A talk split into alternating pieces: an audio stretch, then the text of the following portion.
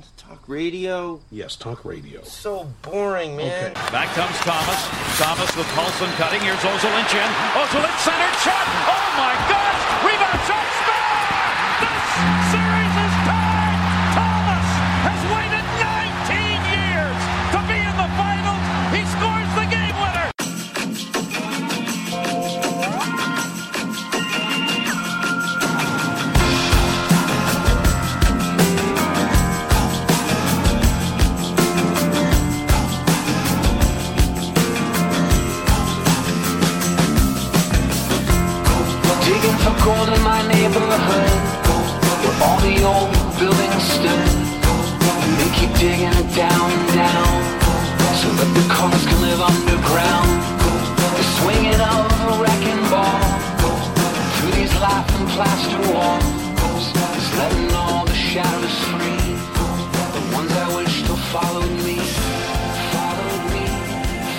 Laced Up a Hockey Podcast. Hey man. Hey man, I am Bruce Battaglia of uh, of Laced Up a Hockey Podcast. Uh, we gotta start using that more. That's I don't have much else really. I mean, like we'll see Not what a lot of happens in the uh, in the walleye poll. Maybe if you Ooh, win, if true, you win maybe- Twitterer of the year, then you Twitterer. can, you can keep your Twittery. of Twitter. yeah, But uh, I, James Cole, am only mostly known for this podcast. So that's I don't know. That's sounded depressing as I said it, but maybe maybe it's not. I don't know. you're you're okay on Twitter. Thanks. Quality over quantity. Yeah. Not I'm a lot not of a- material out there. frequent. You got a lot of accounts though. That's maybe what. That's man. that's maybe- Not not burner. That's not maybe burner something accounts. that uh, our listeners don't know about yet. Is Yeah. your multiple accounts? Like I'm waiting for Eugene Melnyk to just message me. Hey, can you run one of my accounts? No. Yeah. No. Uh, you're uh, you're headed to Minnesota. The uh, balmy metropolis. Ooh boy, Yeah. the Twin Cities. Yeah. Minnie and Paul, as the twins like to point. I don't know. Uh, yeah. Uh, Minnie and Paul. yeah, they got a big thing at the the Twins Stadium down there. It's like the two anim like animated characters shaking hands. One like one guy's named Minnie, one guy's named Paul. Yeah, I don't know. I, uh, I'm not a big fan of Minnesota. I know you're not. Yeah. I think that has something to do with uh, why you're not such a big fan of, of John. I don't you know? really It's- care for it's John a little bit of a connection that there. much. No, John's fine. Yeah. No, I'm off. Uh, yeah, um, I'm going to uh, Minneapolis. I'm going to be reporting live for Laced Up a Hockey podcast at the Leaf game. Interviewing people from Thunder Bay that you Yeah. could just interview in town. Yeah, exactly. Yeah. Uh, maybe I'll try to get a, a one-on-one with local uh, phenom uh, Eric Staal. Sure, man. If you want to bring one of the mics down, go right ahead. Ah, We have a, we we do have a guest on the podcast. It'd be funny if we had like three guests next week because we haven't had one in like a month. Yeah. I do have one lined up, but if you want to get a couple more, you go right ahead. It'll just be a guest episode. Episode 12. Blah, blah, blah, featuring blah, blah, blah, blah, blah, blah, blah, blah, blah. It'll just be uh, it'll be like a talk show. Nice. It'll be like Strombolopolis, except Okay. we'll be we'll be good at talking about hockey. if we edit it right, we could just like, like, oh, we're gonna have Eric Eric Staal call into the podcast now, and then just just choppy, you know, segue our way into that. Yeah, I could get a bunch of sound bites of Eric Staal's past, and I could just edit it in. nice, You know, it could be not even an interview. like I- that scene from I the should probably cut show out where, that I'm gonna where do Kelso hears Laurie hitting on him, but he just cut the whole thing up in his head. that is a good one. Yeah, That is good. So yeah, you're going to check out the game. yeah, should be good. And, uh, Auston Matthews is back with an exclamation Yeah. point. Yeah. Oh yeah, we should mention. Um, so we're normally uh, we normally record this on Wednesday night, and uh, we did record this on Wednesday night, and now we are recording this on Thursday night because something went wrong when we recorded on Wednesday night, and the audio was no good. So we are re-recording for the sake of you people, uh, not you people, but No one the people. For, it's for it's for the people. The people. I wonder how many people would have picked up that we were doing this Thursday night as opposed to Wednesday night if we didn't like bring it forward. Like if I just snuck that one Auston Matthews' back reference and nothing else, like would anyone even know? I was born with a podcast. um, yeah. So Auston Matthews came back last night, looking good. Look, Jesus. So I have to say this. I don't know if I've actually said this on the podcast. I've told you this before, but for what it's worth, like you know, obviously we are Leaf fans. No. And I, I was a, you know, I like what I had seen of Auston Matthews prior to the Leafs drafting him, um, and I knew he was going to be good. He, I actually had a package to the Bern Switzerland League. Um, I watched uh, his entire uh, 2015-2016 yeah. season as a 17 year old. How much did that cost you? About thirty thousand euros. No, it's actually if, if you share if, if, you, if you donate like ten dollars to the Red Cross, you, you get, get like it for a- free. It's a, it's a canned food drive. yeah. bring, your, bring your perishables. You can watch Bern Switzerland play all of their games. pretty much. Yeah. Um, yeah, no, but I, uh, I, I'm, I'm shocked at how good he's become. Shocked. Like he, he is fucking really good at hockey, man. yeah, It's awesome. Um, I don't know if you like. There was that he, he scored a couple goals last night, but that, that first assist where he, he threw it back to Tavares, he he could have he could have scored. That was my favorite goal of the season he so far. He could have scored. Rielly had it, and I saw Rielly look at Marner, and he gave it to Marner, and I saw Marner put his head up, and I immediately said, "They're gonna score." and he passed it, passed it, Yeah. and I was watching with my mom. My mom starts laughing because I just called it right away, and I started laughing because the goal was so gross. It was great. It's fair. Patty Yeah. Marleau now uh, a goal against all 31 teams. Yeah, it's It's pretty kinda cool. I guess he's the only person that can say that. He's also he's also the only person. No, no. Joe Thornton, I guess. Oh, well, current like active. Yeah. Well, no one could. No one formerly could say 31 teams though either. It's only been 31 teams for a year. Did anyone retire Oh, last year? Yeah, No one can so. say 31. I guess so. Oh, I'm Yeah, sure. right. I'm sure most people have. Most people have played like 400 games, have a goal against every team. Speaking but- of that, Patty Marleau became the first player to have a game-winning goal against 30 teams. Hmm. So that, yeah, also impressive. so who hasn't he scored a game winner against San Jose? Vegas. Hmm? Vegas. He scored the winner last night against San Jose. Oh, it was the winner. Yeah. I He, didn't watch. he doesn't. He No. doesn't. Just kidding. He doesn't have a winner against Vegas. He scored against Vegas. It wasn't the winner. okay. though. Yeah. Well, good for Patrick Yeah. Marleau. Good setting, guy. Setting benchmarks at 38. You know? Yeah. He's 38 years old. Never kissed the cup. So True. And I also, uh, you know, it's worth noting, I was also out of town.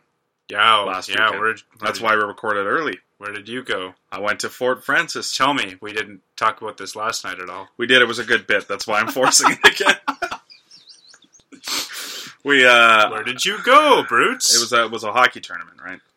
So we went uh, we went uh, to Flint House, which is a uh, restaurant in downtown Fort Frances. By downtown, I mean it's on that one street with all the lamp posts. next Actually, to the looks pretty. McDonald's. It's pretty nice. it looks no, nice. do they have a McDonald's? They I do. didn't see one when They we were there. Well, we didn't go that maybe- far. It was. It's been a while since I was. I was there. So We stayed down the street from the rink, like maybe three blocks, and then Flint House was a block down from that. And then aside from going to the liquor store and Boston Pizza on the Friday, we didn't really venture outside that three block area. So three uh, blocks. yeah, It's two more than I thought they had. it's actually not a bad little town. It's I don't okay. hate it. It's okay. It's okay. It's okay. I got food poisoning there once. I've just been resentful. Really. Yeah. where where it wasn't Flint House because Flint House No. wasn't open yet. Established It- in 2015, Flint House is this week's sponsor. Laced up a hockey pod. It's actually kind of a funny little story because so my like my dad and I would go out for pizza. It's a funny story. at the Pizza Hut. I got food poisoning. It's Yeah. actually a well, it, it's kind of story. for me. It's kind of funny. The rest of the team, not so much. But yeah, so Oh, didn't the whole team get it? kind of, kind of. Was yeah. I with you that year? I, No. I don't. I don't think I was. So we already had a kid that was kicked out of the tournament. Uh, he tried to he tried to, he tried to kick a kid, Pee Wee. and uh, and they kicked him out. Um, so we we make the semifinals on Sunday. Saturday night, my dad and I would go out for pizza at Pizza Hut, not knowing that the team was ordering pizza from Pizza Hut to the hotel. So we get there about an hour before this all takes place, and we eat and we leave. Then we get back to the hotel, and about you know half hour hour later, the team gets these pizzas, and of course I'm like, no, I'm I'm okay. Like you know, I just just ate all this pizza. I don't need more. Go to bed. Wake up the next morning. I'm not hundred percent, but my teammates are bedridden with some sort of flu. I will add that two other teams from Thunder Bay also got the same food poisoning from the same pizza at this Pizza Hut. They reinstated the kid that got kicked out from the first game for the tournament because we didn't have enough kids to ice a team. Our goalie was coming to the bench between every whistle, just hurling into a bucket. Um, We lost four three. Um, yeah, the other coach said we would have uh, we would have won the championship if uh, if we had a whole whole roster, and uh, and uh, I've never been back. So What could have been, eh? fuck you for Where where would you be today if it weren't for that food poisoning? You know, Yeah, I could have been an SIJHL champion true. Yeah. Yeah. At best. We uh, yeah, At, at best. We've had a SIJHL champion on the show before. I think Phase won one year. Did anyone one? I think so. Yeah? I think so. Well, they won every year the SI. I'm trying to think if they won the Dudley Hewitt, like the national. They went to the finals. I remember that. I remember They definitely won. did, but I can't remember if they won. Nah, it doesn't matter. Cody was probably scratched, so fuck him. Nice. Um, I wanted to say to start off. Well, I mean, you already know. I, I already told you this yesterday, but I, I was right. Buffalo is good. Maybe. You, you're not buying it, eh? No. I thought you were buying it last night, but all right, carry carry on. I don't know. Like they're they're doing well. They look great. They're doing much better. But I don't know. Like there's some underlying numbers that maybe One thing- get excited about. One yet. thing I will say, two things I'll say. The first is that, first off, the Flyers, it seemed like, used to go on a fucking 9, 10, 10 game winning streak every year and make the playoffs by one point and lose to the Capitals every fucking season in the first round. So there's that. Possibly Buffalo is the new Flyers because the Flyers are the new Buffalo because they suck. And we'll get to that later. And um, the second thing I will say is that uh, although he does score goals, that uh, Rasmus Ristolainen is not very good defensively. No. and that's an understatement. So I don't know. this this is a team with a lot of guys that have had a lot of historical injury plagued seasons. I'm I'm not saying that I, I wish them to get hurt, uh, but I, I just I feel like it's coming at some point. Someone's going to go down, um, and then I, I'm I'm curious if, if Buffalo can just keep it going or not. You know, like as soon as the little bit of friction starts to ramp up, is it going to slow them down to the point where it takes them back to reality uh, or worse? But the good news is, is that they, you know what, they are doing good now. They've banked probably enough points that they're safe come April. Like I, it would take a really monstrous collapse at this point, I think, for them to to miss out, even on a wild card. Like if, even if they slip to a wild card, I think I think that's still within reason, but nothing to panic about either. So I don't know. I, I don't think they're uh, undefeatable team juggernaut that's going to roll No. over everyone No. In the league or anything like No. that. Like they're first place in the NHL right now. I don't think they're a first place President's Trophy contender. No, They're they're uh, definitely a pleasant surprise. Uh, they're this season's Colorado, more or less. I think Sure. um, this season's Colorado. You know, um, but yeah, they're they're mostly going to be the pleasant surprise in the league, and and arguably Minnesota might be the other one, um, where everyone thought they were about to take a step back. They're they're looking pretty good, and we will talk about that later as well.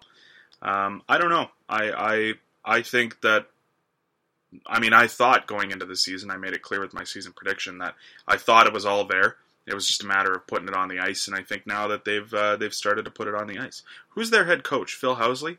Yeah. yeah, I don't love that, but other than that, uh, I, I like. I mean, they got Huts in net. Huts is looking good right now. Yeah. Um, you know, Jeffy Skinner, my boy, Skinner, looking good. Yeah, no, so I, I don't know. I, I'm. They've put all the pieces together. Again, I'm just worried about when and if Humpty falls off the wall, if they can put the pieces Humpty. back together again. wow. That was quite the Thanks. parable. Yeah. Um, Montreal has waived Karl Alzner, and spoiler alert, he did clear. No. Yes, he cleared. I know. Really? Someone didn't want his 30 million year contract worth 100 billion magic beans. Do you think the head coach in Laval wants him? like, do you think hmm. do you think he hit waivers and the coach in Laval is just like, yes, come on, What are they? The, Or was the he- Raval Rockettes? Ro- just rockets, Rockets? It's, it's not French. I put two T's and an extra EU, but it still showed up. Their coach is, oh, former NHL defenseman Joel Bouchard. Uh, Yeah, no, he, no way he he doesn't want. No, he's a defenseman. He knows what he's. Uh, He knows what he wants. Yeah. I don't know. Like, Yeah, I don't know. I don't know. It's about time, I guess. Like, I don't, I don't really get why Montreal gave him that contract. First place, I guess you take your chances. He had a little bit of success in Washington at one point in his career. He was a solid defenseman. Yeah, Um, I liked him when he was Yeah, me too. in the league. No, he was a very good defenseman at one point. Um, the issue is that Karl Alzner doesn't offer much, uh, if anything, in the way of offensive stimulation.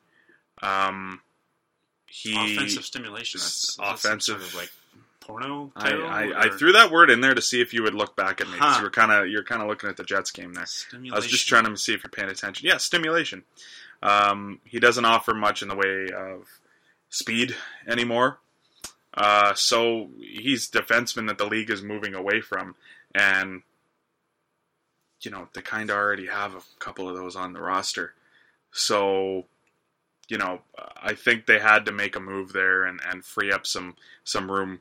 They uh, waived one of their immobile defensemen to get back one of their other immobile defensemen. Yeah, but the other guy's the captain. So, True. You know, you can't Well. waive your captain. Can't can't you? Imagine they waived him before he ever played a game as captain. Wow. no, it's not. He's not that bad, but uh, yeah, I don't know. So it's a it's a fall from grace. The one thing that I was saying I, I don't understand is that uh, I, I never understood this deal from the get go. It really didn't make any sense to me when he signed this on July first of last year. Um, to me, it was immediately something that didn't make sense. And like I talked to you yesterday about, is um, he talked the day he signed about how he thought Marc Bergevin was just so charming and just so witty, and he was should t- get a room. he, yeah, he was yeah he was on free agent frenzy like on Facetime talking to James Duthie, basically talking about his new boyfriend uh, Marc Bergevin, and it didn't work out. Shocker. Shocker. Yeah. Yeah. Color color me shocked, as they say. Yeah. Um, this is one we didn't get to talk about yesterday because this happened today. Scott Darling is uh, has been put on waivers by the Carolina Hurricanes. So they put themselves down to two goaltenders, Petr Mrazek and Curtis McElhinney. I guess Mac can finally go and get some real pads.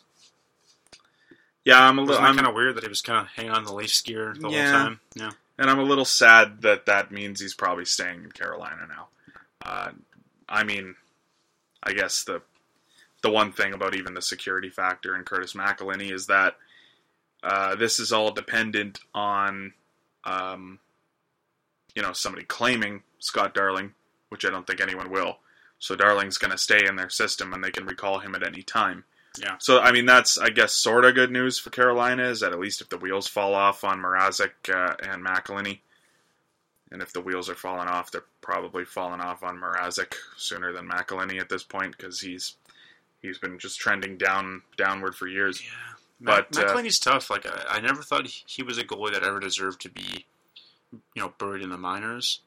He's probably the best backup goalie that you could get on paper in the league. But you have to have a clear cut number one. Like you have to have a Freddie Andersen or a John Gibson or a Sergei Bobrovsky. Just someone that can play, you know, like seventy five percent of the games and then just toss Mac in once in a while. And I think Mac does a great job when he's called upon like that. I don't know if he's got it in him to be a starter, but when he's playing behind a guy like Mrazek or Darling, who neither of which are what I would call stable or consistent, and he has to go every second or third game. Oh, Sabres just lost. See, I told you. It's all in the underlying numbers. Not as good as they look. Um, Underlying numbers. Fuck, I hate when people say that. Eh? Underlying numbers. yeah, Oh yeah. it's not all apples and oranges, you know. It's you got to have your pears and peaches and grapes too. Fuck you and your pears. What I think uh, the Hurricanes should do now to get a bona fide number one goaltender because it's hard to just find one. Uh, you know, Is this an ad segue? I was gonna try to jokingly do that, but no. Uh, what they should do is uh, call Ilya Bryzgalov Why? because he's not doing anything, and I just want him back. I just want him back in the league. Why? Welcome to Carolina. Are there any bears here? Couldn't we just put him on a network? Yeah, that'd be good too. I don't know. I don't know what the hell they're gonna do. I don't know where they're gonna get a goalie from.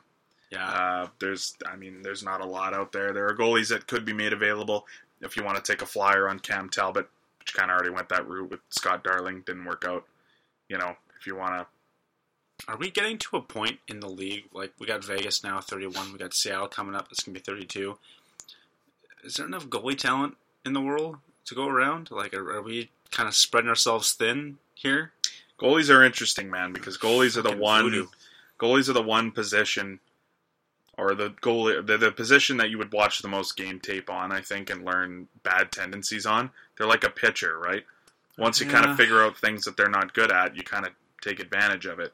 And I think that's kind of where the game has come. And basically, to answer you, yeah, I do sort of think that maybe we are kind of running low on goalie talent because, like, how many goalies are there that just stand on their head night after night, year after year, and you know what I mean? Very rarely have an off night. Like Henrik Lundqvist is maybe one of the only people we could throw into that category, and he's on the back nine, that's for sure. He's getting about ready to go sit in the clubhouse and have his drink and look back at the game he played. Is, Kind of, is that a know I product of today's game though? Like, like Marty Brodeur was never really subject to that. No, but and, and- well, no, I agree with you. Like I, am just saying, like I listen. I don't know what is going on with Carey Price. I, I have no idea what's going on there. Uh, but you would have to think he kind of comes back to earth. But even he hasn't really been like. Let's be honest think, here. I he think has, he's hurt. I think he's. I, I think he's never been the same. okay, okay, I, I buy that. I don't. I, I thought you were going to say it's like a short term, like he's hurt right now No. and just got hurt. I'm like, well, then explain the other three fucking years before this. Like he hasn't been the same since the Kreider incident. No. he's been good at times, but he hasn't been Carey Price. No. So yeah, like I, I do agree with you to a point there because I don't. Uh, I don't know if there are any goalies in the league that are quite as dominant as you know. I mean, we've seen Quick do it, but now Quick is in and out. You know, Hellebuyck did it last year. He's not doing it this year. Um, you know, like there's there's plenty of goalie options. Like who is it? Who is just solid all the time? Nice, Nikolai Ehlers. Hattie. I got a claim in on him for tomorrow. I don't think I'm getting him. Um, yeah, I, I don't know, but I don't know what Carolina's going to do. They're they're going to have to find a way to win, win with what they've got. Uh, maybe Darling rediscovers his game in the minors, but uh, we kind of are where we are with that one now. We talk about the trade. Yeah, I guess we'll talk about the trade. Uh, there was a trade. Uh, Dylan Strome and Brendan Perlini were traded from the Arizona Coyotes to the Chicago Blackhawks. In return, uh, Nick Schmaltz goes to the Arizona Coyotes from Chicago. Thoughts? uh, I don't know, it's. I don't. I don't think anyone really wins or loses. I, I think Arizona. It's a weird trade to evaluate. I, I think Arizona. it's all. It's a lot of what ifs. Yeah, Right. I think. I think the Coyotes are jumping the gun a little bit on Strome. I do too. Um, I, I, in a way, I do. This guy's like he's the same age as Connor McDavid and Eichel and Marner, and you look at like where he was drafted, and you're are you trying to compare him to those guys? Because you shouldn't. Those are elite talent players, and not all of the players that get drafted uh, are going to be that amazing at their 21, 22 year old you know season. That being said, Strome has been given some opportunities. He hasn't really cashed in on them. Whether that's a product of the coaching or maybe the hot air in the Arizona desert, I don't know what it is. It just it isn't working. I think it's a good idea to maybe for for Strome. I think it's a good idea for him to maybe have a you know a fresh start somewhere else. I just don't know if the Coyotes are going to be regretting this sooner than later. Uh, and, and you're not you're not losing anything by getting Schmaltz, but I just feel like you're kind of trying to rush a process in which you're not prepared to, you know, face right now. Like you- you're acting like as if you got to add the final piece to a, you know, a, maybe a cup contending team here by bringing in a guy like Schmaltz, but you should be focused on getting the playoffs. Like if, if, if you're making the playoffs this year, good. Like that's that's a good starting ground. Like that's that's that's a, that's where you should be at as as the Coyotes, not giving up young pieces to try to, you know, I, I don't I don't know. It doesn't make sense to me. That's that's, that's where I'm getting. Well, Schmaltz gives them something that they weren't going to get from Strome and Perlini, which is uh, a you know, more offensive talent, more speed. They weren't getting a combination of, of those two things from either of those guys. Strome's not very fast. He's not very strong. He's not very offensive yet. Uh, Perlini is fast, sort of strong, not offensive. Uh, what you can do with Schmaltz is you can put him on um, the wing with Galchenyuk and Keller. I I was telling you yesterday, like I kind of look at Schmaltz as a uh, Panarin light. Like he doesn't have the talent of Panarin, but he's kind of one of those guys. If you stick him on the right line, he can he can do wonders for it. He never really got to that point in Chicago. It looked like he had that potential. For a little bit there, he's playing with Kane, he's playing with Toews, he's doing those things, and, and but it, he just can never really string it together super consistently. He had 52 points last year. Um, but for for me, what this is is I think Arizona got to a point, um, and sometimes players get to this point in organizations where they kind of looked at Strome, and you know they knew he had potential, but they kind of understood that he probably was never going to get to that potential in their organization. Like they've kind of already pushed some buttons with him and pushed him to some limits pretty early in his career uh, that maybe you know what I mean? Like they, they've forced him into action since day one, and it didn't work. They send him back. Force him in, doesn't work. Send him back. Yeah, and, you know what I mean? tough. They were, even though it's Arizona, they're putting a lot of pressure on that kid. That's not to say that he shouldn't learn how to play without pressure, but they just they weren't doing it the right way. They weren't developing him. Mm-hmm. They kind of just expected him to be good. They've developed certain aspects of him, but I think they got to a point where they understood that he was going to be nothing more to them than a third line center, and they knew he could be that somewhere else. And they might not even need a third line center because they have Christian Dvorak signed until the end of eternity, and then they have Barrett Hayton coming up through the minors. So like, where's Strome going to play? Fourth line center? You need to keep him around for that. Get a piece for him that you like right now. They like Schmaltz. Uh, Perlini, I think, is a, is you know, I find it hard to believe they couldn't do that trade one for one, but I guess uh, maybe Chicago was holding on to Schmaltz a little tight there. Perlini's not Stan Bowman's got three cups, bud. You know, Stan. you, you gotta the Stan the man. gotta respect the man. Was the that, man. was that was that you, Sean Connery? No, no, not at all. It kind of sounded like sh- like Connery. Uh, I don't think so, Trebek. That's your Connery. Ah, is on. Okay, well, whatever. You might want to work on that. Uh, the Flyers, Philadelphia Flyers. Here we go. Let's open up this can of worms. Uh, the Philadelphia Flyers this week fired uh, Vice President and General Manager Ron Hextall. Uh, they are currently searching for a replacement. They are expected to interview Chuck Fletcher tomorrow morning or Friday morning, I guess. So this morning, depending when you're listening to this. Oh, you know, it, it was, it was, and it was time for Hakstol to go. You know, Yeah, I think they got the wrong name, the wrong, the wrong Hextall. Hakstol, Hextall. Hakstol. No, they fired the GM, not the coach, James. They fired Hakstol. No, they didn't. Hakstol. Hextall. Somebody fucked up. Yeah. Yeah, so, I mean, what do you make of this? Because, like, to me, he he's failed to address the goaltending. I understand that. Um, To a degree. to a degree. He didn't make a great trade moving Brayden Schenn for you for the cocaine man, Jori Lehtera. Na, na, na, na. You know. But ultimately, I don't think he did that bad of a job. And I really, really don't understand the timing of this. It doesn't really make any sense to me. I don't. I don't think it's a very good move. he's been doing um, well. I, I guess I, I can't really say he. Um, he's the guy that gets up there and says the names at the draft. So, in that regard, he's done a really good job of drafting. Yep. Maybe it's the scouts. Uh, so, okay, if, if you can do the same job without you know with a different guy up there calling the names, that that's one thing. But until someone can prove that to me otherwise, Hextall did a great job of drafting for that organization. He did a lot of good things. Um, you know, he was he had a plan, and I I feel like, you know, maybe the plan was taking a little longer than he maybe he thought, but it's still set up, and it's looking pretty good. And if the one problem with the plan is that none of the 15 goalies that he he brought in to try to give them some stability back there uh, could figure out how to stop a puck, then I don't know if that's on the GM. No, I I don't think this team with the top six forward group that they have, you know, they have some really really good forwards up front.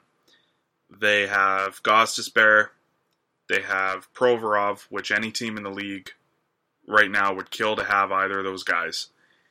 To me, I don't understand how this roster doesn't find a way to be competitive on a regular basis because to me, there are coaches in the league doing a better job with less. You know what I mean? Yeah, Like Bu- Buffalo just won ten in a row going into tonight. They lost tonight. Like Philly might have a better roster than Buffalo. You know what I mean? Philly possibly has a better roster than New Jersey. Has a better roster than the Islanders for sure. Like, you know what I mean? They have a lot of top end talent. And yet their fucking coach has them playing dump and chase hockey at the National Hockey League level. Like they get over the line, there's no zone entries there half the time. They chip it in and they send Wayne Simmonds in uh, to hammer guys. Doesn't make any sense. Hang on to the puck. He hasn't heard of Corsi yet. It's 2018. maybe uh, maybe Paul Holmgren will pick up uh, Scott Darling on waivers. Oh man, really? You think? No, Do you think? not a chance. No. They just waived somebody to. Well, They- mind you, they lost Pickard, All right. so Trade idea. Okay. They should trade all five of their goalies for Scott Darling. it's crazy, but it might work. it Might work. It's it's Don Waddell in Carolina. There, he doesn't know what he's doing. yeah, that's fair. I don't. I don't know. Like They're gonna hire Ron Francis and they're gonna immediately trade for Scott Darling. Yeah. the the problem was not the GM in Philadelphia. The problem may not even really necessarily be the coaching. It's it's the goaltending, but the onus should be on the coaching staff for not getting the goaltending to a point where Well, you can compete That's under it, a right? system that is also competitive. You're right. The dump and chase thing isn't going to work. If you if you can skate the puck over and score five goals and allow four, that's fine. You're still winning hockey games. Mhm.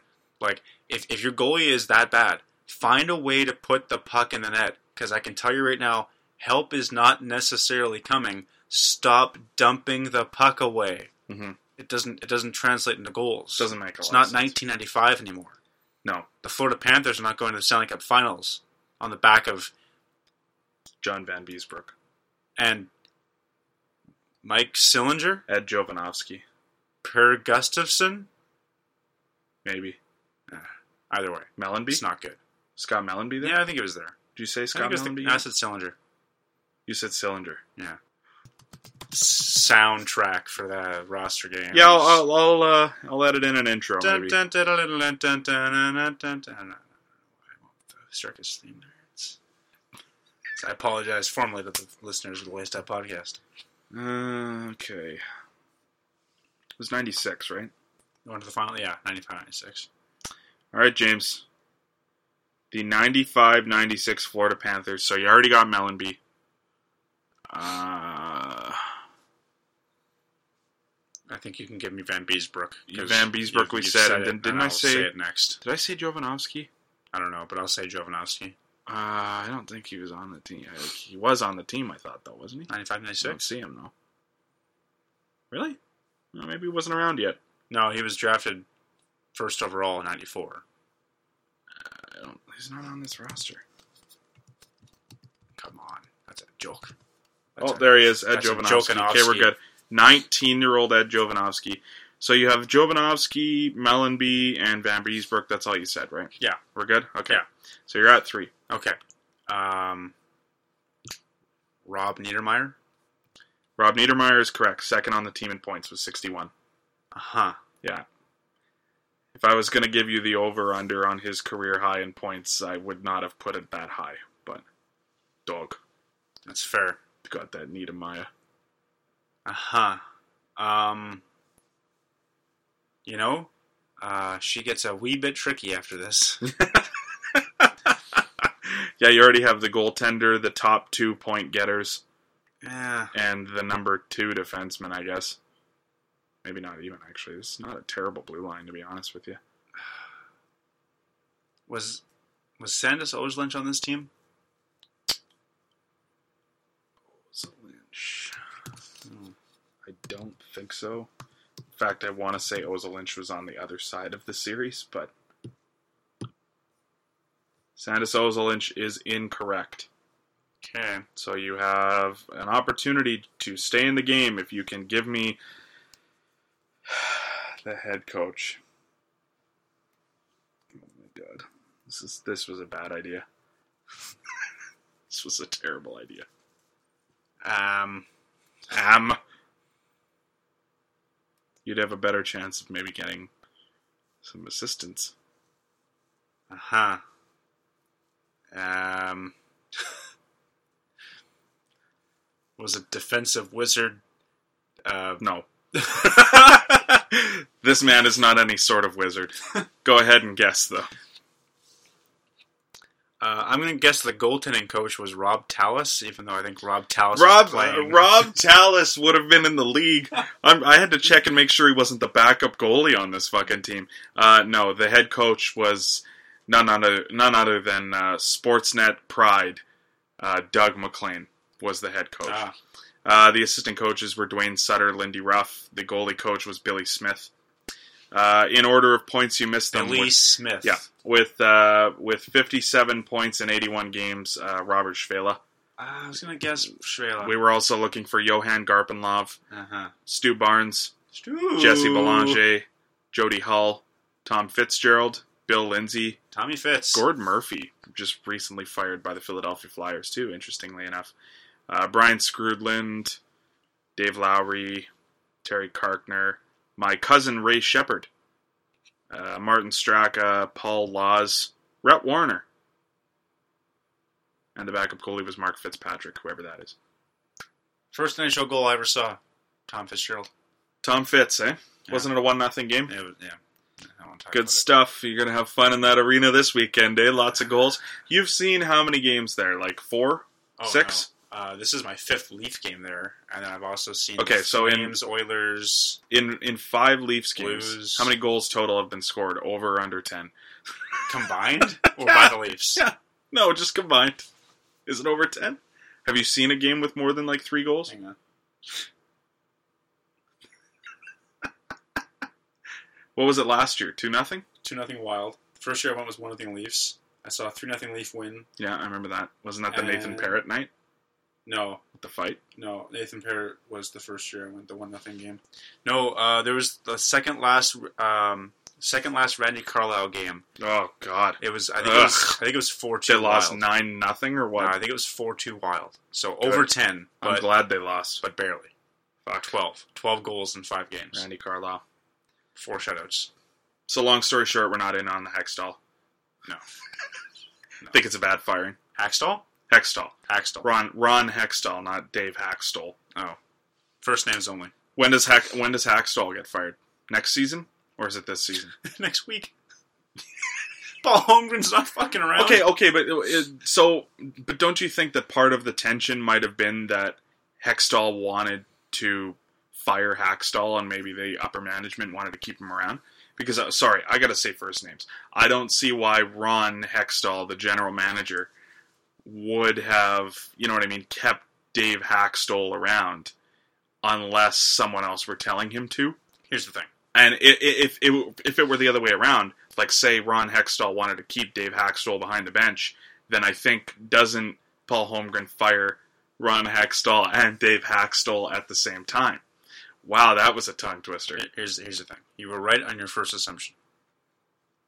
Ron wanted to fire Dave real bad. Okay, Okay. yeah, And the I said- Flyers the Flyers brass was saying, No, no, no, no, no. Hold on. We're gonna fire you instead. Okay? Okay. But hear us out. Okay. But now here's the thing. Now Paul has to deal with Dave Holmgren, directly. Hakstol. And he's gonna realize how fucking bad he is. And he's gonna fire him within fucking three hours of meeting this fucking guy. The interesting thing is that uh, Dave Hakstol coached uh, Ron Hextall's son Yeah, well, in college, so I I. I, thought that was a Hextall fire or hiring initially. So I kind of I find it weird that Hakstol doesn't follow him out the door. But yeah, maybe you're right. They're going to learn his crazy. And yeah, then, uh, exactly. Yeah, You've never been the handler before. Now you're the handler. You don't want to handle this guy. the Handler. Yeah. Is that a Batman villain I didn't know about? No. There's the Riddler, there's the Joker, and then there's the Handler. Who would play the Handler? Tom Selleck, and it would be like his mustache. Ed Helms. Ed Helms. okay. And what does the Handler do? He delivers Packages. He's a he's a he's not a even UPS packages. driver. Not even packages. He delivers um, those like beige colored file folders. Just so what's file? his- here's, here's your file. and why does he want to kill Batman? Kill the Batman. um, because Batman is revolutionizing the tech world to Right. bring Gotham Right, Bruce. into the 22nd. Bruce Wayne. Bruce Wayne is a Right. techie. Yeah. and he's getting rid of all the paper, so the handler won't be able to provide for his family anymore. And you know he takes matters into his own hands. I think this is going to be the best Batman film yet. Yeah, Yeah. Um, The Handler. I know Stan Lee was What's it called? What's who, this who called? does DC? Who, who do I have to email? Ooh, No email. one knows. email. No one knows. You're gonna you're gonna just email. Well, I'm against the handler. I can't mail in a, a, a script. Uh huh. Um, it's the it's William Nylander Week of Reckoning. Da, da, da, What's with you and your like uh, your manual sound effects this week? I don't know. I'm on vacation. Yeah, I'm like all I- hyped up. I'm having a good time. I just told you we had a problem with the sound on the last recording. Here you are going trying to fuck it around the first episode. I got to put together. yeah, I'm, I'm, I leave. I, I go out of town. It's Yeah, it's my it's, your my burden. problem. Yeah, I got to fucking work in the morning. Who's got to edit it? That's me. Um, so what what's going to happen with William Nylander? Um, well, I told you last night that he was going to sign by the time this podcast came out. Yeah, you gonna say it again?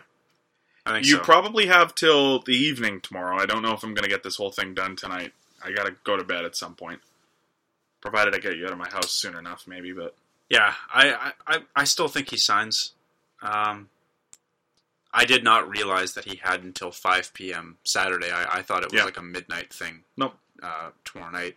no, so he'll be in the lineup Saturday Uh, night uh, in minute. Don't, don't you? Could you imagine? Could you imagine? Would you buy a Nylander jersey like while you're down there? I can't You'd buy get one, hold that of one one. down there. Come on. How would I get one? They don't have a traveling oh, merch Oh, market. they do. It's the Leafs. They're everywhere. Tell you what, I'll You order could- one online if if I if I can swing it if he plays. Boy, am I glad I didn't buy a Nylander jersey this summer. Should I bring my Nylander jersey gonna. with me? Should I wear it to the mall like on, on Saturday? Oh, you should fucking wear it around. Yeah, hundred percent. If he signs, Bring it with you. If he signs, You got to be prepared. yeah, And then if Definitely. he doesn't sign, you can throw it in the river. Do they have a river there? yeah. The, it's actually in Mississippi. You may have heard of it. I don't know. Yeah, I haven't been there in years. I don't. I don't It's a like. big- I don't, big I don't like river. going to America. it's it's a long one. Yeah. Um, yeah, no, I, I think he's. I think he signs still. Uh, I don't really have a reason to give you. Like, uh it's just more of a feeling. Like it, it, it seems like Oh, nice classic. all the indications are are suggesting that the Leafs want him. It looks like he wants to be a Leaf. If it's just a matter of a number, like I, I, I, I really, I can honestly, I can just see like the eleventh hour, like them still being so far apart that they just say, "Fuck it," like we'll just do a one year deal and just get you on the fucking ice because you want to be here, we want you here. Like let's skip the schematics and we'll figure it out in the summer. Yeah. And that's the wrong answer, but it's Uh, No, Not the worst uh, answer. No, it's going to be one of two things. I think it's going to be a six-year deal at a six point eight cap hit, or you're right. I think it. It at this point, I, I find it hard to believe at this point it ends up being a two or three-year deal. yeah, I just don't see how. Uh, maximum if it's a short term, like two year. It's it. I don't see anywhere from three to five. It's a one, two, or six. I think, or seven or eight, but probably not. Yeah. You know. Um, yeah, I, I could honestly see a one year deal at this point. yeah, I really could and it's hard. because It's hard it, to it's s- not helping him. It, this is not giving him any more bargaining chips next summer. This doesn't help him at all long term to sit out the season. Yeah, He is leaving me. He will leave money on the table forever if he doesn't play this season, and he knows that. You know, even though he's got most of the leverage in this situation, eh, you're still to try and get more money now, you may be giving up the money you could have had just by playing hockey. So it's it's a pretty big gamble. The cap hit this year, if, if he signs a one year deal, it could be pretty high. Like, Yeah. I, I, I wouldn't put it past Kyle Dubas and Nylander, the camp, to sit down and say, hey, we'll, we'll give you like $9 million this year. And then next summer, we'll re sign you at a lower cap hit, but we'll give you your big payday now. Can't can't wait to see the the hell that that raises if that happens. Like, I don't know. Like, The NHL's not dumb. The, the Leafs would get in Yeah. in trouble for that, know. and I don't think Kyle Dubas would do something like that. But I get I get your point in principle. It does Yeah. it, like why not? make right? sense. Because Um, then, because then you can you can go to the stats. You can say, you know what? Yeah. yeah. You, you only played uh, 50 games this year. We can't give you the big deal. So what's your prediction? What's it going to be? I, I at this point, I'm I'm saying a one year deal, somewhere between seven, Seven and and eight. nine. Yeah. Yeah, Yeah. Yeah. Okay. I'm going to go six at uh, at six point eight. it's fair. So we'll see. Covering our end, uh, both of our bases. You know. Yep. One of us will be right. The Laced Up podcast will get this out before anyone else. You heard it here first. Um, we want to acknowledge too for those. I don't think we're actually going to talk about this in, at length, but uh, Laced Up Podcast would be remiss in our duties if we didn't mention uh, friend of the show. Well, not really, but uh, Matt Murray is out long term. So the Penguins are in some hot water now. They're going to have to figure something out without uh, without Matt Murray, their number one netminder. Um, Yeah, the goaltending depth in that team just went for a shit the last couple of years. so so he's out longer term. Okay, Yeah. that's the that's what they've it's used. a new one. So, well, exactly. And we don't, we still don't know what the injury is. I think they said it's lower body, but I don't think we actually know for sure yet. So, if he is not back by February 15th, do the Pittsburgh Penguins make the playoffs? Uh, no, not without making. They're going to be too far out. Yeah, not without bringing some help in. Okay.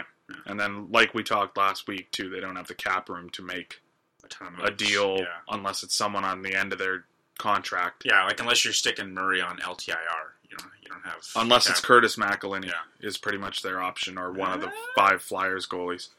Um, if he's back by January first, do you think that they'll be close enough to kind of fix everything by then? Still, If if Matt Murray can play like 2016 Matt Murray, then then yeah. let's say they're five hundred by that point.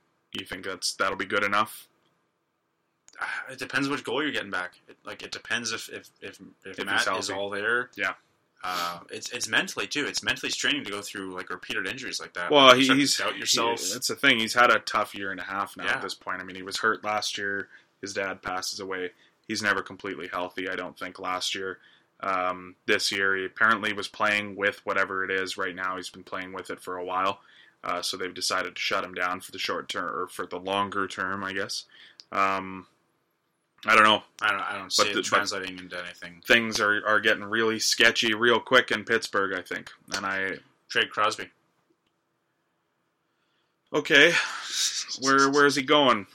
Well, he's you know he's got to play out his career. He's got to he's got to he's going to want to be a performer in the playoffs. You know he's he's got that thirst, that drive. He's got to get got to get that cup. I don't know, James. I, I like the fourth line center that the Leafs have right now. Oh, okay. Par's good, I guess. Yeah. You're not. Oh god, yeah, it's not even who I thought it was. I kept thinking it was Freddie Gauthier. Crosby has uh, like five years left on that deal. Never mind. I thought, I thought it was. I thought there was way. That was a twelve-year deal he signed. I guess so. That's crazy. You've got the numbers. I don't. Wow. Back when you could do such a thing. That's nuts. There you go. June twenty eighth, twenty twelve. Eight point seven. He's a free agent in two thousand twenty five. Nice. Coming home. That's a real year. Coming home. the, the Cole Harbour Aristocats. Yeah. Aristocats. It'll be like a big cat. Halifax will get an NHL team. They'll just copy their CFL mantra, just name it after the entire region of Canada, the Atlantic. We are the Atlantic Buccaneers. You hear about that? I have no idea what you're Oh. talking about, you crazy son of a bitch. Quick tangent then. Okay. God. Um, Trying to wrap this up quick here. S- s- CFL, I guess, has kind of approached Halifax about getting a team, and uh, they've they're floating two names, uh, which have gone to the the fan vote. Um, one is the Schooners, and one is Down. the Spirit, something along the line, like another S name, but nautical as well. Um, but Not as good. Here's the catch. Uh, you might be thinking, "Oh, the Halifax Schooners. That sounds like a nice, tidy, catchy title." Yeah, what's wrong with that? Uh, it's the Atlantic Schooners. Uh, they are. They would be the Atlantic whatevers, uh, regardless of the logo name. They are not named after Halifax. They are named after the entire region of Atlantic. So what's wrong with being the Atlantic Schooners? Nothing. It's just. It's just very broad. It's like New England, New England Patriots. It's not Boston. It's New England. Well, New England's not really a place. It's it's an idea. I beg to differ. Okay, New England, James. that You're you're right. It's n- it's a it's not a place on the map, but it's a place in your heart. New England is a state of mind, James. It's not a state I've ever had. Proud sponsor of the podcast, the New England Patriots Cult Club. Wow. Interesting. For the next four hours, I will begin to convert you to a New England Patriots fan. I'm going to Minneapolis. Chapter one. Thomas Brady. No. Um. Okay, I think we're done on Murray. Yeah, That, we it's not good. That's not good. Are not making Bad news, not good. Shit news. Yeah. Uh, you wanted to talk about Daniel Carcillo and his bullying tweets Yeah, of uh, that he uh, it was bullying awareness week last week. yeah. Uh, now I was out of town. I didn't know about this till you told me yesterday um, that he actually had a series of tweets about some of his experiences in junior. Uh, so I went back and I read them and uh, Yeah, just a some nice. stuff. Not not nice. I shouldn't shouldn't Nope. say that. Uh, just a, Not nice. a story that I think everyone should know about, and I'm I'm, I'm happy that Carcillo brought it brought it to light. Experience when he was a first year player playing in the OHL. Um, it up to hey, don't worry, kid. This will be you next year. You know, you get to pick on the rookies, and it's let alone. 17 year old kids that are scared out of their minds for the first time in their lives, leaving home, living don't know. Um, and uh, I think it wrapped. Um they were by no means a powerhouse, but the rookies quit on the veterans, and the veterans were, you know, pleading with them, uh, trying desperately to, to get these guys to play and put some effort in because it's the end of the road, end of the road for the veterans. And uh, meanwhile, Carcillo, you know, he goes on, he gets drafted. He's got a he's got his whole career ahead of him, and uh, just a little bit of poetic justice, I think there. And uh, yeah, it was one of those things where you, you you you think about hazing, you see it like the classic trope in the college movie or something like that, and and uh, it's one of those things that you don't really want to think about as being something that happened. It's it's not as it's not as bad as it's made out to be in, in social media and in these movies and stuff. But um, I pray to God it's it's not to that extent nowadays. Uh, Yeah. but Well, that's the thing is like my understanding because I, I I never played junior hockey, but my understanding about you know my friends who have and have traveled around and played in different cities and things like that. Um, you know, I I've never heard them echo anything you know like this being a part of it. I mean, don't get me wrong, like they've done some interesting things, um, you know, as a part of the off-season life of, of a junior hockey player. But at the end of the day, you know, I, I don't think that there was any serious hazing or anything like that going on, and certainly I hope uh, not involving any of my friends or people that I know. But um, I, I- I don't think it happens quite as frequently today. But I could be wrong. You know, uh, I mean, my friends played junior. It was a while ago. Things may have changed and gone back the other way. There may be more bullying than there was, you know, eight years ago or so. And I mean, that's the thing with Carcillo is this was all 16 years ago. Like it wasn't that long ago. But it's not, you know, it's not like it was yesterday or anything like that.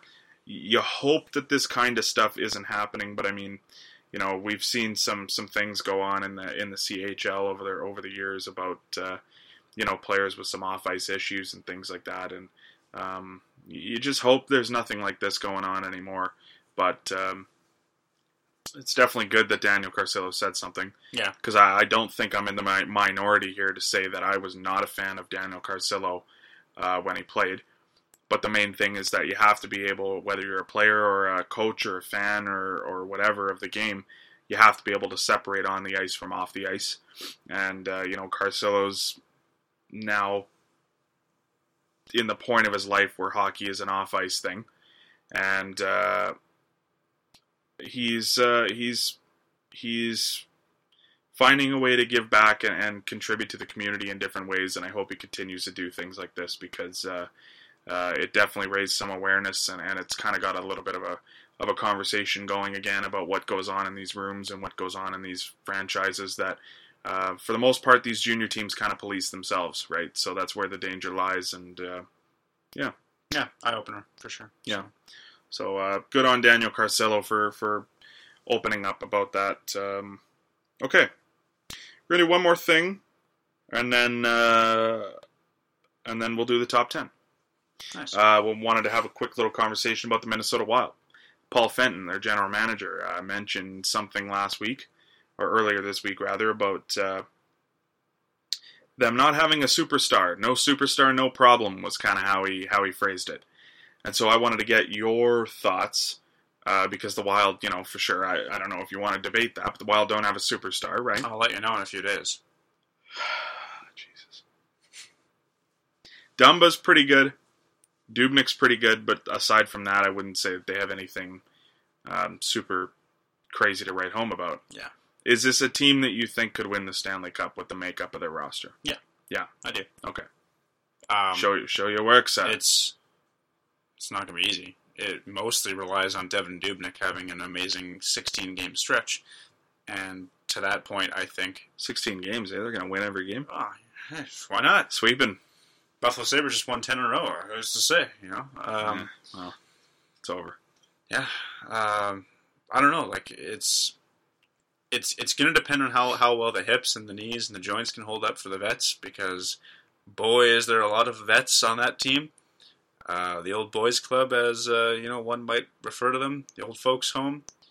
The fifty-five. No, I won't go that far. But um, no, they're they're old, but I think they're they're very consistent through their lineup. They've got four deep lines. Um, Ryan Suter may not be what he was a couple seasons ago, but he's still a very useful tool back there. You've surrounded him with enough good young pieces. Oh, he's a tool, all right. No, I'm just kidding. You've surrounded him with enough young pieces there where his workload has definitely been being cut in half. And uh, yeah, I, don't- I don't know. I, I think it's just a very good.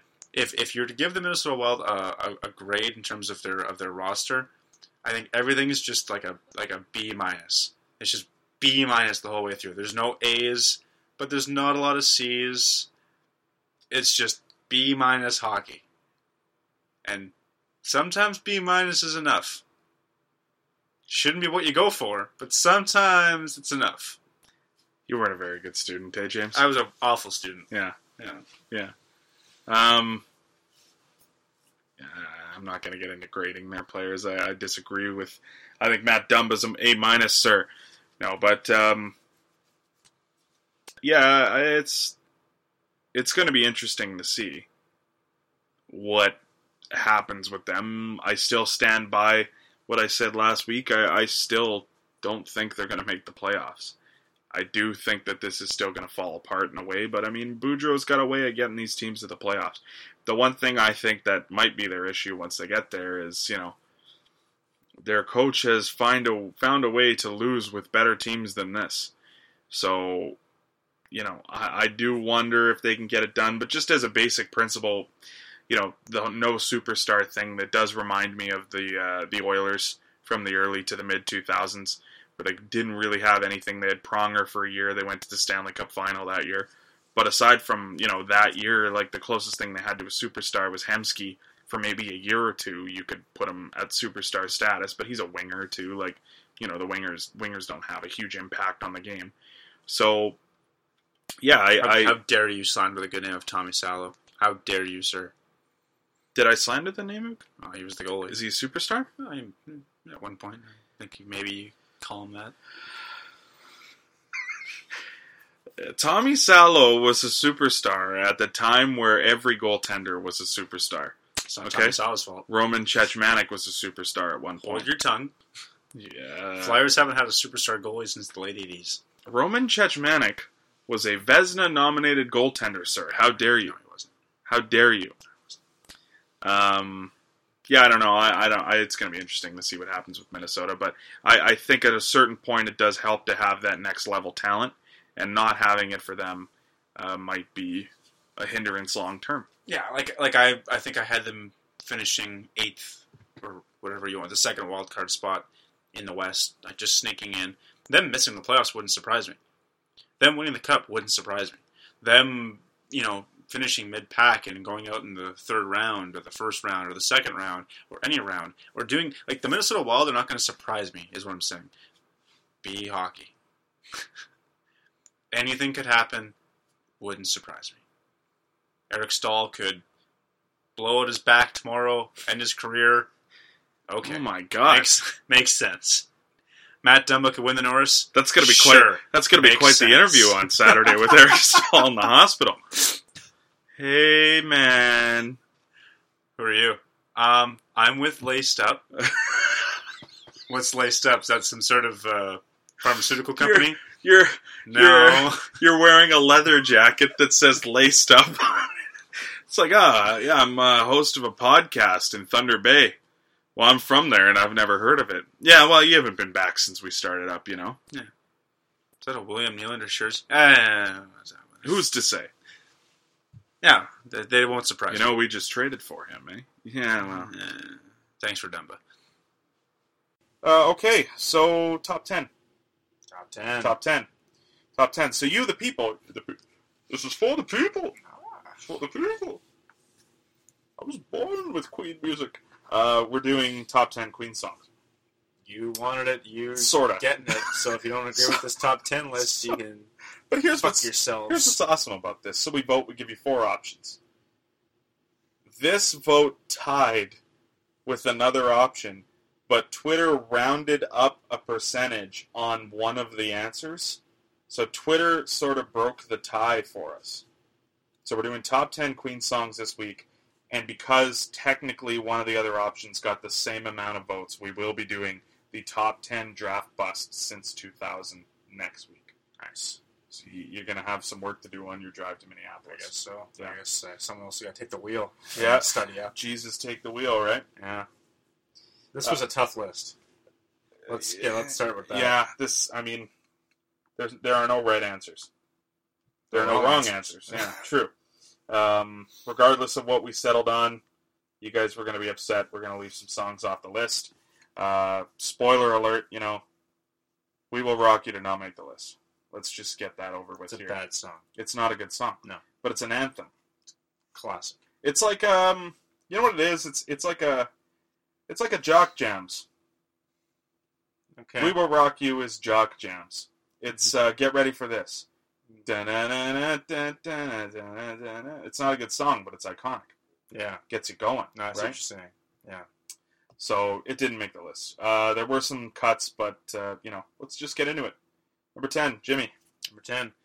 Hey, uh, long-time listeners of the podcast, you may recognize this one. Uh, uh, it takes us home every week for the most part. Uh, Stone Cold Crazy. Stone Cold Crazy. Uh, Sheer Heart Attack album, I believe 1974.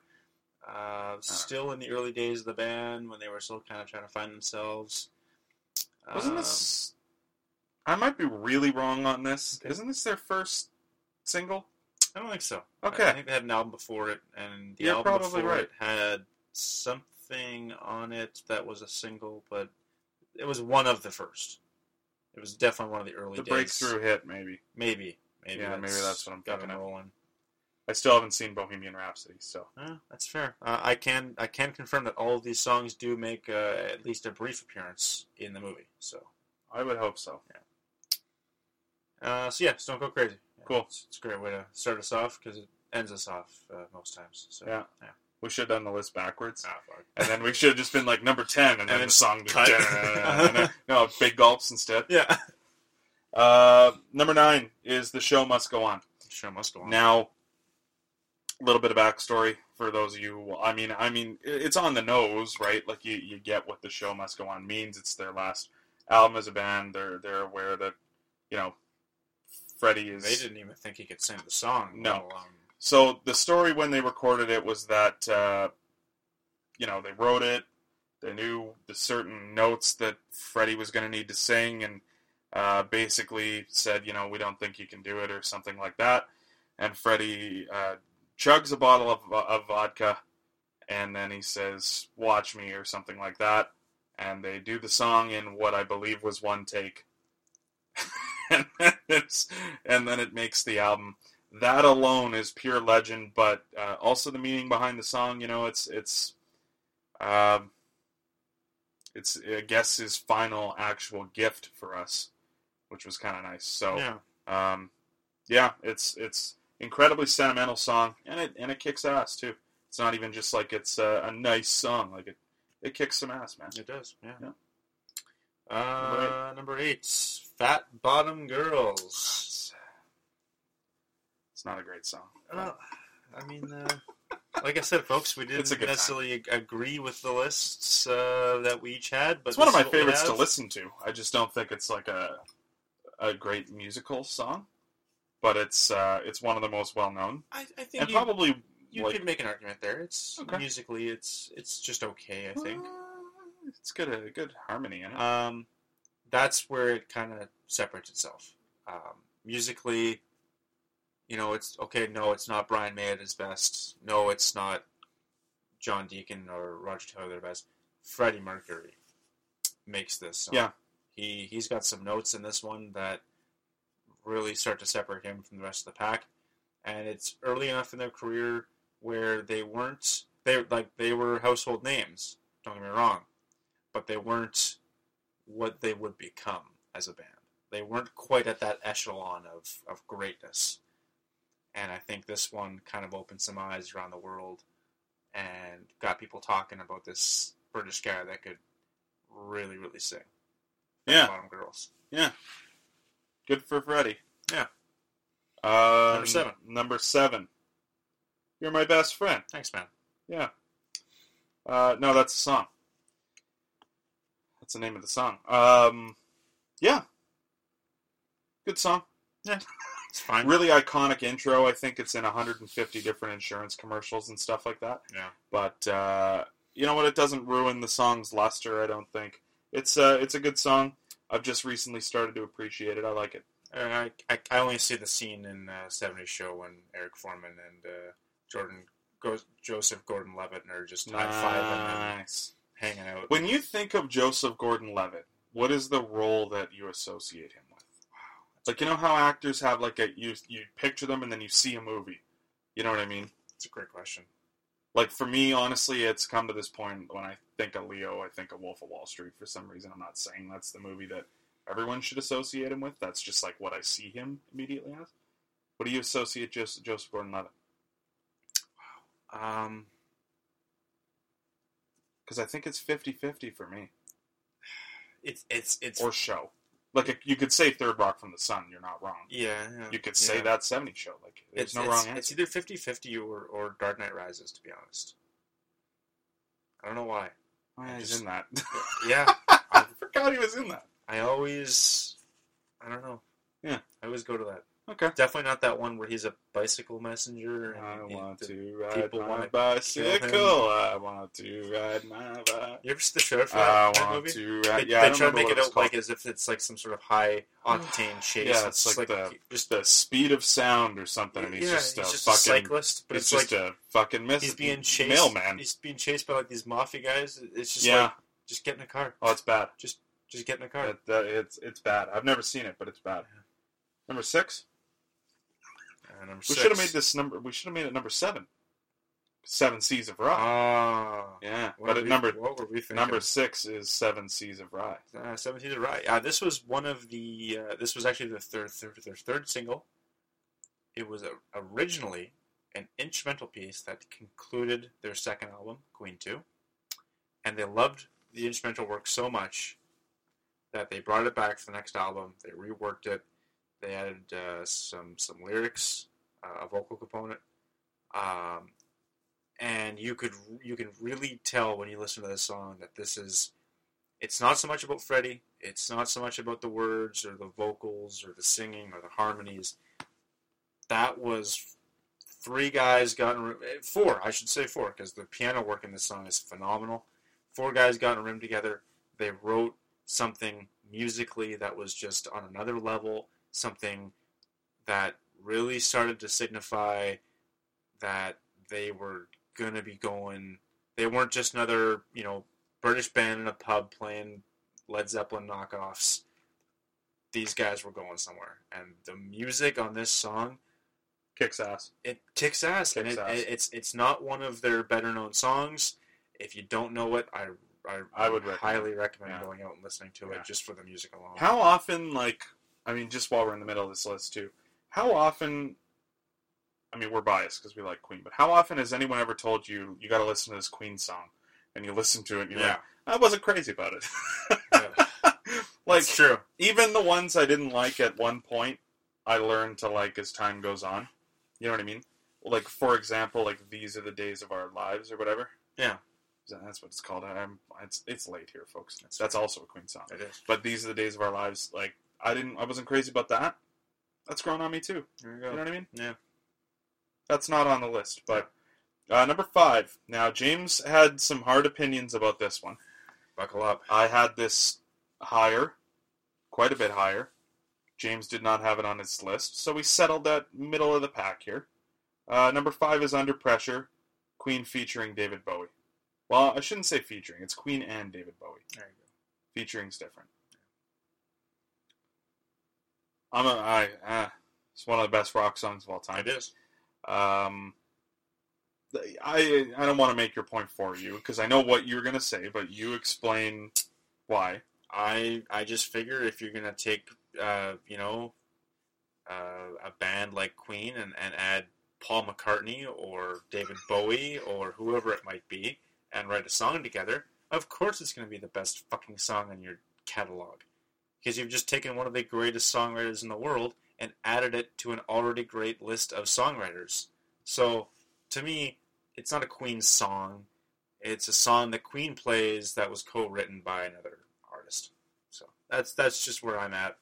I don't see it as being worthy of inclusion on this list. If we make a top ten duet list down the road, Ooh, there's a good one. there. It'd probably be number Ebony one. and Ivory. Yeah. You think that'd be number one? Under Pressure a co- collaboration of all time. Probably. You are forgetting the 2003 hit song "Broken" by Amy Lee and Seether. What about uh, Picture with Kid Rock? Oh, and, uh, shit. Crow. Yeah. Yeah. Classic. What about "Over"? Tim McGraw and Nelly. Uh huh. Over and over again. Yeah.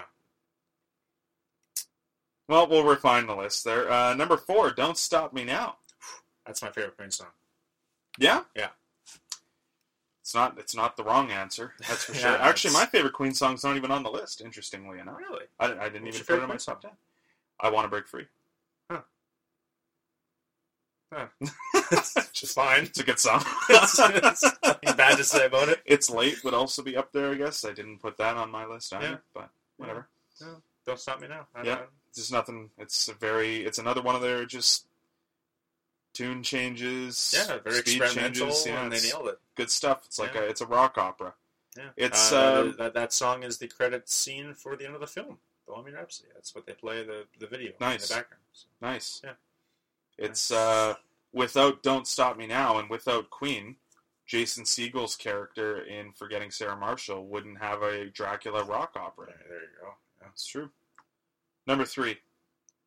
I guess We're getting in a- into the nitty gritty now. I guess in a way to follow up that, that point, we wouldn't have an all the snow without Don't Stop Somebody Me Now. Oh, true. That's true. The greatest, the second greatest uh, fake rock star of all time. Yes, yes. Uh, yeah, sorry, three. Uh, Nigel Tufnel being number one. of course. Uh, number three is "Somebody to Love." Somebody to love. Can anybody find me somebody to? That is, I never get tired of that song. I get tired of some classic rock songs. I'm not gonna lie. Like I overdid classic rock as a Yeah. teenager, Yeah. and a lot of it I can't like. I can't listen to a lot of ACDC anymore. I've just done too much of it. Sure, sure. Um, but granted, they're not as good of a band as ACD or as uh, Queen is. This, uh, this, I just I could listen to this song. I've probably heard this song three thousand times in my life. Never gets old. This might be the greatest uh, harmony work uh, I've ever heard in my life. It's pretty good. The way that they trade off. It's not even. It's it's not a matter of like these guys are just repeating what he's saying. Like they're actually like No, working in. It's it's, it's really good. And I like the kind of like the little hidden innuendo there, like uh, just alluding a little bit to the to the fact that you know maybe he's he can't find someone to love because Yeah. he's kind of leading this this hidden life, and I like that. He's kind of he's out there, but he's also not in, in, in directly uh, coming out and saying anything, you know, concrete. So I agree. yeah, I like it. Uh, number two was number one on your list, It so was. I feel like you need to introduce. All right. Now, I think uh, by process of elimination, a lot of people might already have a feeling as to what might be left at number one. Um, and that song, if, if you've guessed correctly, uh, did a, a great job of, of kind of taking a, a long forgotten genre and uh, bringing it back into focus with a, with a rock edge. Impressive. What I found to be a little bit more impressive, though, was how you know, Queen was able to look at another one bites the dust, which is very disco heavy. If you really strip it down, it's got a lot of disco roots to it. And I love the fact that Queen, at a time when rock and roll was you don't use synthesizers, you don't use drum machines, it's guitar, it's you know bass, it's dirty, it's in your face. Queen came along and said, "Fuck that." There's an entire, you know, genre of, fans that love disco, and disco's dying right now. We're gonna harness the best parts of that genre. We're gonna keep it alive. We're gonna work it into our rock song, and I think I think uh, I, I could be in the minority here, but I think this song by Queen at this time, 1980, changed how rock was was written and performed in Britain at least throughout the 1980s. You're I think wrong. I think this set the entire No, you're not of the wrong. 1980s. It, it changed a lot of things. So did number one. We You- should preface that, granted. but but you're you're right. For me, I, I do I agree with you, and I've always felt that way. And this is one of the reasons why I do like Queen. Is Queen was one of the first artists I think to combine rock with other things. Yeah. Um, I, I, I would say the first. Honestly, I really can't think like blues and rock, but that was that had been done for decades before Right. that. Um, so yeah, I, I agree with you. I love when artists combine two genres and specifically rock with something else. It's kind of a reason why I'm I have such a a hard time getting into a lot of modern modern rock is because a lot of it has been done for years and years and years. You know what I mean? There are certain bands that don't sound any different ten years later than they did ten years before, and I can't I can't, I can't really get with that. There's got to be some sort of a progression without going too far. And Queen never went too far. And this is, like you said, it's another example of it. Number one on the list is a prime example of this thing we were just talking about, combining two genres. Sub out disco and sub in an opera here, which I mean they did with most of their songs. The anyway. 1974 classic, I'm in love with my car. No. No. Uh, Bohemian Rhapsody is number one on our list. Uh, it was number two on yours. It was number one on mine. The reason it was number one on mine, you gave your defense of why you put it number one. Uh, I would argue that this is the greatest rock song of all time. For a long time, I thought it was Stairway to Heaven. Um, but this song does many, many things that Stairway to Heaven does not do. I'll Not to insult without the getting, probably number two greatest rock song of all time. without getting too far. "Stairway to Heaven" is not even Led Zeppelin's greatest rock song of all time. So I'll just I'll put that to bed before you say anything else. what would you say it is? Kashmir. Right, well, we'll have to do. Uh, I We'll save that for another I guess episode. we've begun our next pool. We'll save that for another episode. Um, yeah, but nothing like Bohemian Rhapsody is just beyond iconic. There's not really much to be said. Like it, it's it's it, it is the most memorable movement or move um ugh, moment of one of the greatest comedy movies of the 1990s in Wayne's World. It is the name of the Queen movie. It is the name of a Blink 182 song of a different tune. Like it is just everyone knows this song. Everybody knows this song. I don't know anyone that doesn't like it. Some people think it's been overdone. Oh, Thank God I it don't- flatlined when it was released. I don't want to hear it every minute of every day, but Yeah. I love it. I can't believe I can't believe that the song did, was not a hit when it was released. Like people didn't like it. They released it as the second single off the album, and it did not perform well at all. It was another three years before that song actually we did that Live Aid performance. They came back with that. All of a sudden, Bohemian Rhapsody was the number one single in, in the UK for the first time, but years after it was released. Wow. wow, It's wild. Okay. Well, I hope you enjoyed the top 10. Top Yeah. 10. Yeah. Top 10. Queen. you know? Uh, we want. Everyone loves Queen. Yeah, you know. yeah. Um, Thanks for voting, by the way. That was that was that Yeah. was key. If you don't have Twitter and you want to vote, if you're listening to this and thinking, "Hey, I want to, I want to vote. I want to be a part of the laced up process," yeah. If, just if send us an email or something. send us an email, laced up lacedupodcast at yahoo.com. Yeah. Uh, you We can email us. Yahoo. We have fast uh, Fastbook. we have Fastbook. Michael Fastbook. We have the book face. Uh, no, we have Facebook. We have Twitter. Uh, let us know if you have any questions you want mentioned on Laced Up. Uh, you know, we'll, we'll get to those questions. I'm sure we're not that busy. Um, you know, if you have suggestions for top tens, let us know. We're going to have another vote, I'm sure, moving forward. Uh, next week will be the top 10 free agent busts. Or, sorry, no, uh, Yeah. draft busts Yeah. since 2000 is what the, the people the people voted on that. Yeah. I was born with a top 10. Yeah. Yeah. Um, yeah. We will have a guest next week as Nice. well. We have a guest lined up. Uh, uh, to end the episode, one thing I do want to mention, uh, just on kind of a so- uh, somber note to go out with, uh, is the passing of uh, legendary uh, NHL referee Mick McGeough.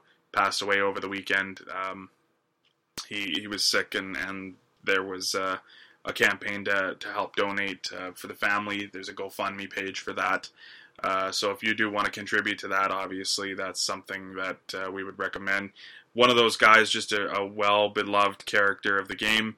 Um, you mentioned he was in Thunder Bay for that alumni game. Yeah, I, guess, saw him. Uh, I was, I was maybe, young. maybe ten years ago Yes. or no, Well, fifteen no, years was- ago. I guess I was, I was ten. So yeah, it- Wouldn't he still been refing in the league at that point too, I or just freshly out? he must have Probably just then. been eh? pretty fresh. Yeah. yeah. But regardless, I, I remember he actually was all mic'd up. And he was oh talking. yeah, I remember that. Yeah. He um one of the last referees to go without a helmet too, which was pretty cool. Yeah. Just a well loved character of the game. Um, you know, so our our thoughts uh, go out to uh, the McGeough family and uh, all of his all of his friends and and former colleagues around what was a wonderful career. Um, so yeah, that's laced up for the week. We'll be back next week. Uh, make sure you get around to the miracle bonus commentary as well. And uh, yeah, anything you want to plug? Uh, yeah, just stay tuned for the exclusive Eric Staal uh, interview. Uh, Uh, and uh, other than that, uh, that's, that's all I got. okay. Yeah. From the entire Channel 4 news team, I'm Veronica Corningstone. And I'm Ron Burgundy. Go fuck yourself, San Diego.